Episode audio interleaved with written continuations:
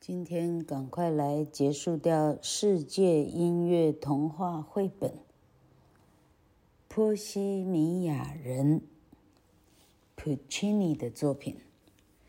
Puccini 老柯知道啊，唯一还知道的 Puccini 是是楼兰公主，那叫什么？杜兰朵。杜兰朵的。意大利文是什么？Durandot，D-O-T 啊，Durandot 大概是这样。好，Puccini，意大利作曲家 Puccini，Giacomo Puccini，一八五八年到一九二四年。虽然一生只创作了十二出歌剧，但几乎每一出都是呕心沥血的杰作。他的三大歌剧是全球各大歌剧院必备的戏码，而他如此受观众欢迎，因为他不但以音乐作为表达情感的工具，还完全掌握了戏剧的要素。歌剧中为满足观众而有的通俗爱情场景。在普契尼的笔下，充满了强烈的音乐个性而不落窠臼。尤其他擅长由女性观点来创作，常常更激起观众的强烈反应。普契尼是歌剧的爱情魔术师，他在音乐中注入了感情，让音乐有了生命。在普契尼的作品中，《Bohemians》是旋律最丰富、戏剧效果最吸引人的一部，因此有评论家说它是普契尼最好的作品。全剧中虽然没有惊心动魄的情节，也没有伟大的英雄人物，却蕴含了最深刻平实的情感。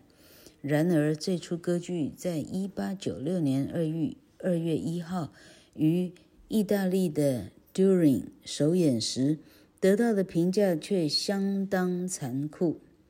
Bohemians 的音乐太肤浅，既不能留给观众深刻的印象，也不会在歌剧历史上留下重要的痕迹。当时的乐评人大概想不到，一直到今天，Bohemians 还是最受欢迎的歌剧。而剧中 Rudolph 和咪咪两个角色，则是歌唱家最钟爱的角色之一呢。好，我们来看看《波西米亚人》到底是什么样的爱情故事。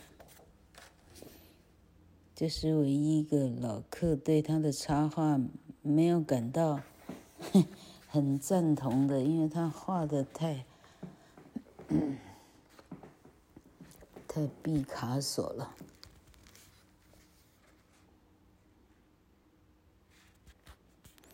本书改编自歌剧《Bohemians》，所谓 Bohemians 是欧洲人，对诗人、画家等等艺术家的通称。生性浪漫不羁的他们，总是会发生许多动人的故事。你想听一听吗？他破题说：“Bohemians” 指的是，嗯，指的是欧洲人对艺术家的通称。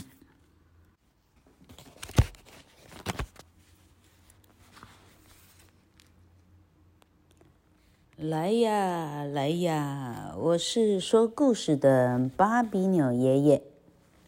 今天是圣诞夜，我带来一个神奇的箱子，只要打开它，各式各样的玩偶就会跳出来，演出一幕幕好玩的故事。现在我要打开箱子了。今天的主角是。圣诞节的晚上，画家 Macaro 和诗人 Rudolph 正在巴黎一间小阁楼里工作。从玻璃窗一眼望出去，只看到铺满白雪的屋顶，一片连着一片，天气冷得让人受不了。但是他们的壁炉里却没有火，倒不是他们不怕冷，实在是穷得连柴火都买不起。胖胖的 Macaro 手指都冻僵了，根本没办法画画。Rudolph 虽然围着长围巾，照样冷得直发抖。Macaro 正准备烧椅子来取暖，却被 Rudolph 拦拦住了。Rudolph 说：“等等，我有更好的主意。”他说着，把一叠剧本拆开，丢进壁炉里。纸张着了火，立刻熊熊地燃烧起来。看看这第一幕多美呀！Rudolph 注视着壁炉里的火焰说。这时候，哲学家柯林。提着一堆典当不出去的书，气呼呼地走进门。他头上戴的帽子还沾着雪花呢。他一看见有火，惊讶地大叫：“火！”嘘，你没看见我伟大的作品正在上演吗？鲁道夫说。三人静静地享受着短暂的温暖，但过没多久，火渐渐熄灭了。唉。这出戏伟大是伟大，就是太短了一点儿。这时门突然打开了，音乐家肖纳叼着雪茄，得意洋洋地走进来。他一手拿着食物，另一手捧着一捆木柴。木柴、烤鸡、葡萄酒。三个冻僵的人简直不敢相信自己的眼睛。原来肖娜为一个贵族拉小提琴，把一只聒噪的鹦鹉吵死，赚到一大笔钱。其他三人根本不理会他哪来的钱，迫不及待地烧起炉火，大吃大喝起来。肖娜大叫：“开玩笑！圣诞夜怎么可以窝在这里？”我们一起到餐馆好好大吃一顿，好啊！四个人欢天喜地的准备出发。Rudolph 忽然想起他的工作，糟了，我有一篇文章还没写完，你们先出发吧，我等会儿就来。那我们在楼下等你，写快点儿，否则我们就在楼下唱歌，把你吵死。Macaro 说着，和科林、肖娜一起下楼去。一群人在黑漆漆的楼梯间里又唱又跳，突然传来有人从楼梯上乒乒乓乓跌下去的声音，接着是柯林的咒骂声：“柯林，你摔死了吗？”Rudolph 大笑。“还没。”楼下传来柯林微弱的回答。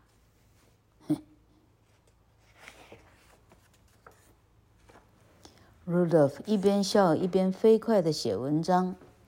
这时，门口传来一个甜美的声音：“对不起，我是楼下的邻居。我的蜡烛熄熄了，可不可以向你借？”Rudolph 连忙将门打开，门外是一个美丽而苍白的女孩子。只见她突然喘不过气似的，身体晃了晃，差点站不稳。你还好吧？Rudolph 问。没，没事儿。他虽然口里这样说着，身体却摇摇晃晃，手上的钥匙和蜡烛也掉到地上。Rudolph 赶紧扶他坐下来。Rudolph 忍不住盯着他看，他从没见过这么美丽的女孩。女孩说：“请帮我点上蜡烛，我不想打扰你太久。” Rudolph 连忙捡起地上的蜡烛，然后点着后交给他。谢谢你，晚安。女孩说完走出门外，但突然又转身，看我多糊涂，我房间的钥匙也掉在这里了。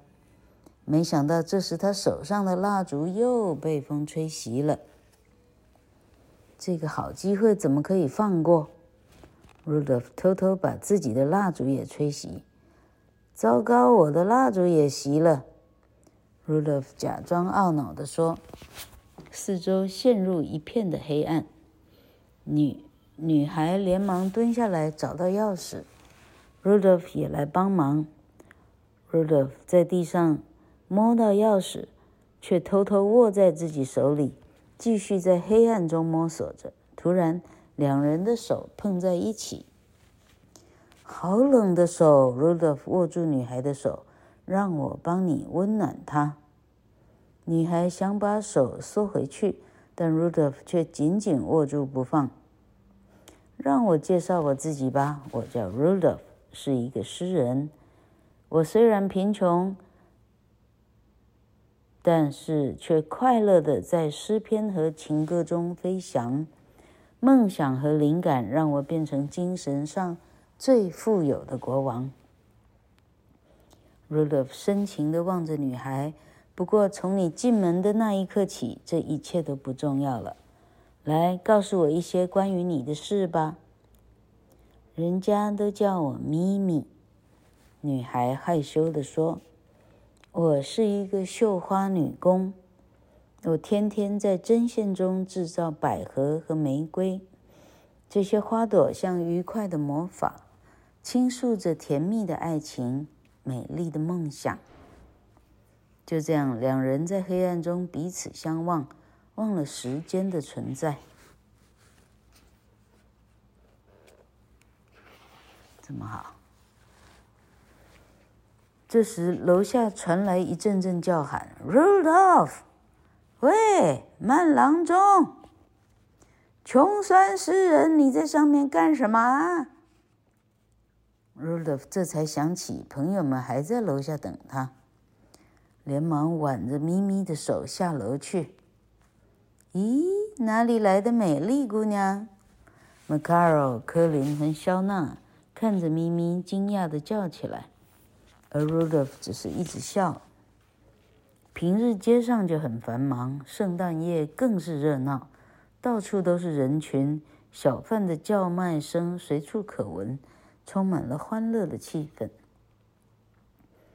Rudolph 牵着咪咪的小手，走在欢乐嘈杂的人群中，觉得快乐的不得了。一会儿盯着咪咪看，一会儿傻笑，一会儿跳舞。就像所有恋爱中的傻瓜一样。突然，咪咪的目光被橱窗里一顶蓝紫色的软帽吸引。Rudolph 立刻带她走进店里，买下那顶软帽。蓝紫色配上你乌黑的头发，真是美丽极了。Rudolph 称赞着。就把它当做我们爱情的纪念吧。我想要这样一顶帽子好多年了。你真是善体人意。咪咪轻轻亲了 Rudolph 一下，让他开心的几乎飞起来。两人聊着聊着来到餐馆，Macaro、科林和肖娜已经先到了，因为客人太多，餐馆只好在门口摆上桌子。让客人坐在外面。他们开始点餐，把平时想吃却吃不起的大餐通通点来吃：火鸡、龙虾、高级的葡萄酒。这时，Macaro 突然脸色一变，原来他刚刚分手的女友 Musette 正花枝招展地走过来，后面还跟着一个又胖又丑的有钱老头儿。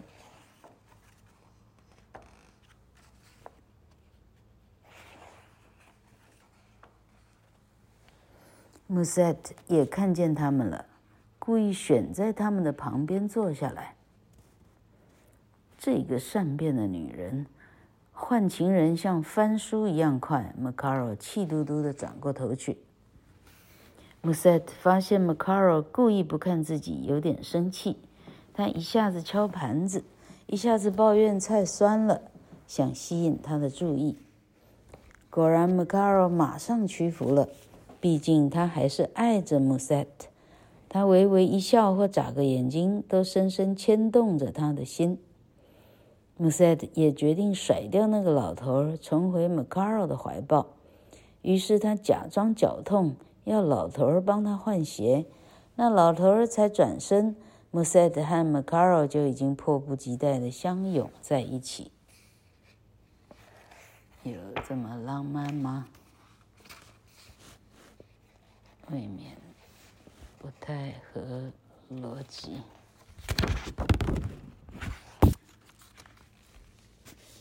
两对恋人的爱火就在圣诞夜热烈地燃烧起来。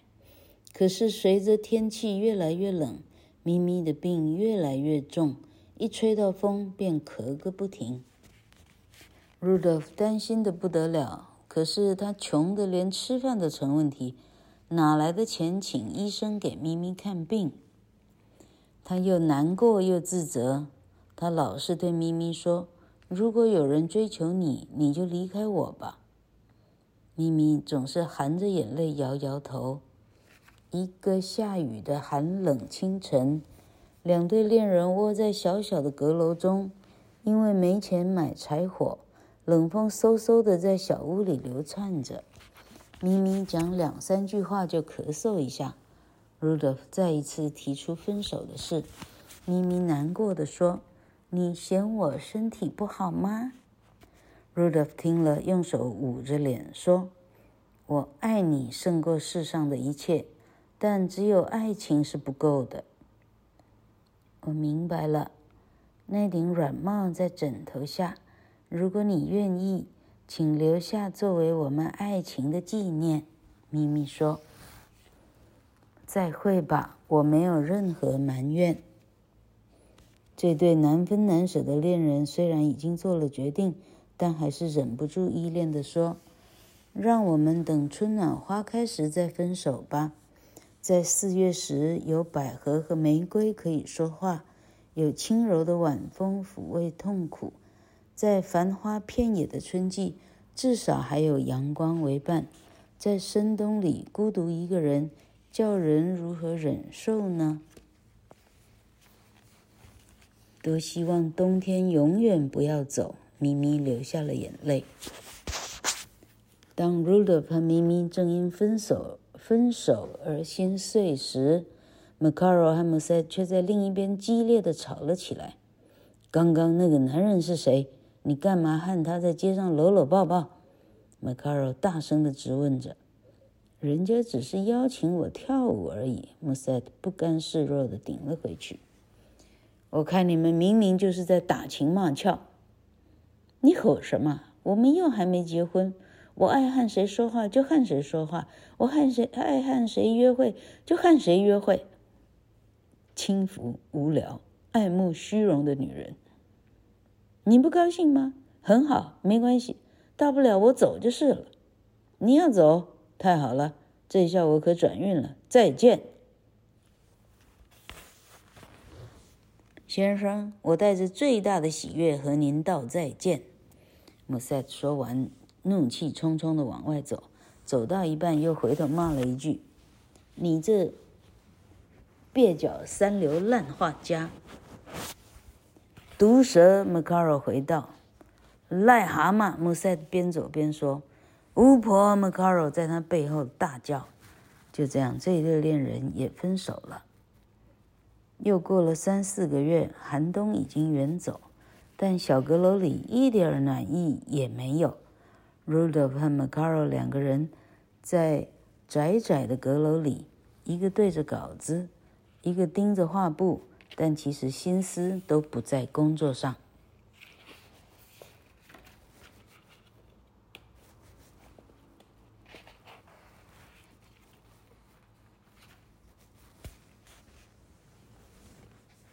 你猜我昨天在街上遇见谁？Musette，他坐在一辆豪华马车上，身上穿着天鹅绒的衣服。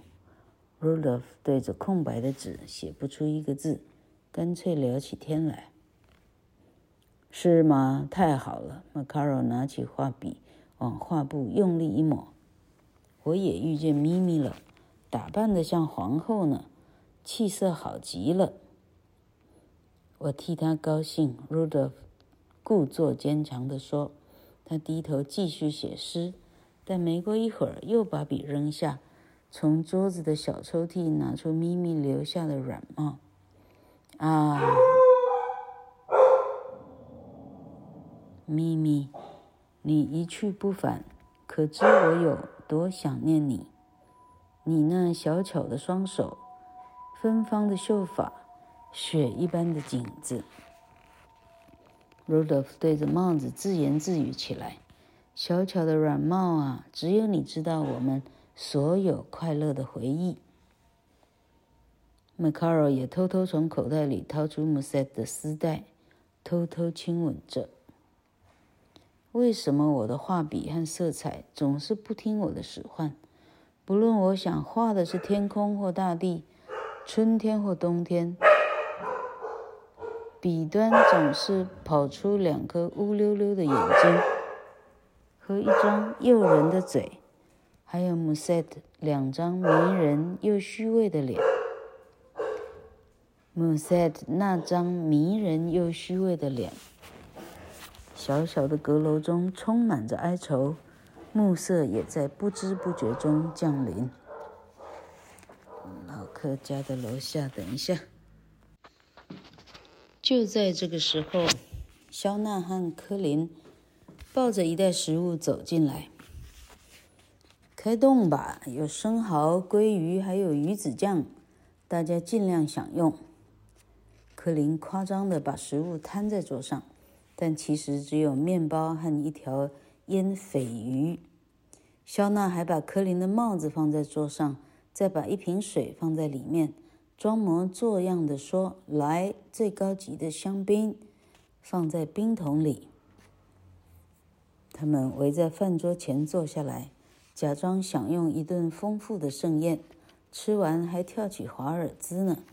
跳着跳着，柯林故意重重踩了肖娜一脚，肖娜拿起火钳和铲子。笑笑闹闹的和柯林展开决斗，小阁楼好久没这样热闹了。突然间门被撞开，穆塞特焦急地走进来。咪咪在楼下，他很虚弱，没有力气爬上来。Rudolph 立刻冲下楼去，把咪咪抱上楼，放在床上。我觉得好冷，真希望有个暖手桶。我可怜的双手。难道永远不能获得温暖吗？咪咪咳个不停。Rudolf 连忙握紧咪咪的手，想使她温暖一些。Musette 看看这间一贫如洗的阁楼，马上拔下耳朵上的珍珠耳环，和 Macaro 一起出去想办法买暖手桶。他知道这是咪咪最后一个愿望，不能让他失望。科林和肖娜也出门去。决定把他们唯一的旧帽子和小提琴当了，换点钱来帮忙。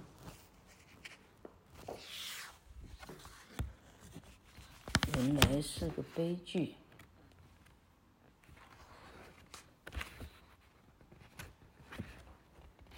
整个书都是插画。喂，咪咪虚弱的靠在 Rudolf 怀里。两人回忆起在这间阁楼里相遇的那一刻，往事是多么的甜蜜而心酸呐、咪咪的意识渐渐不清楚，咳嗽也越来越严重。穆塞特带回了暖手桶，立刻放在咪咪手里。咪咪的脸上洋溢着幸福与满足。啊，好温暖，Rudolf，为什么哭呢？我很好，很温暖。和你永远在一起。咪咪渐渐走向生命的尽头，但她美丽的脸庞不带一丝痛苦，好像坠入一场温暖的梦中，静静地睡着了。故事到这里结束了，很悲伤吗？生命就是如此，有悲伤，也有甜蜜。哎呀呀！说故事的芭比牛要走了，还有许多小朋友在等我说故事呢。那故事还真讲完了。哎，是这样的故事，叫《波西米亚人》。OK，潦倒的艺术家的爱情故事。喂，我真怀疑这样的，嘿嘿嘿。哎呀，这样的题材有办法吸引听众，就是厉害了哈。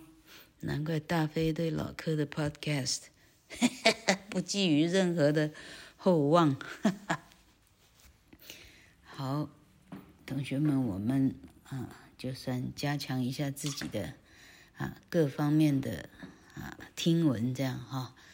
天在波西米亚人是做什么的都不知道哈，现在知道了。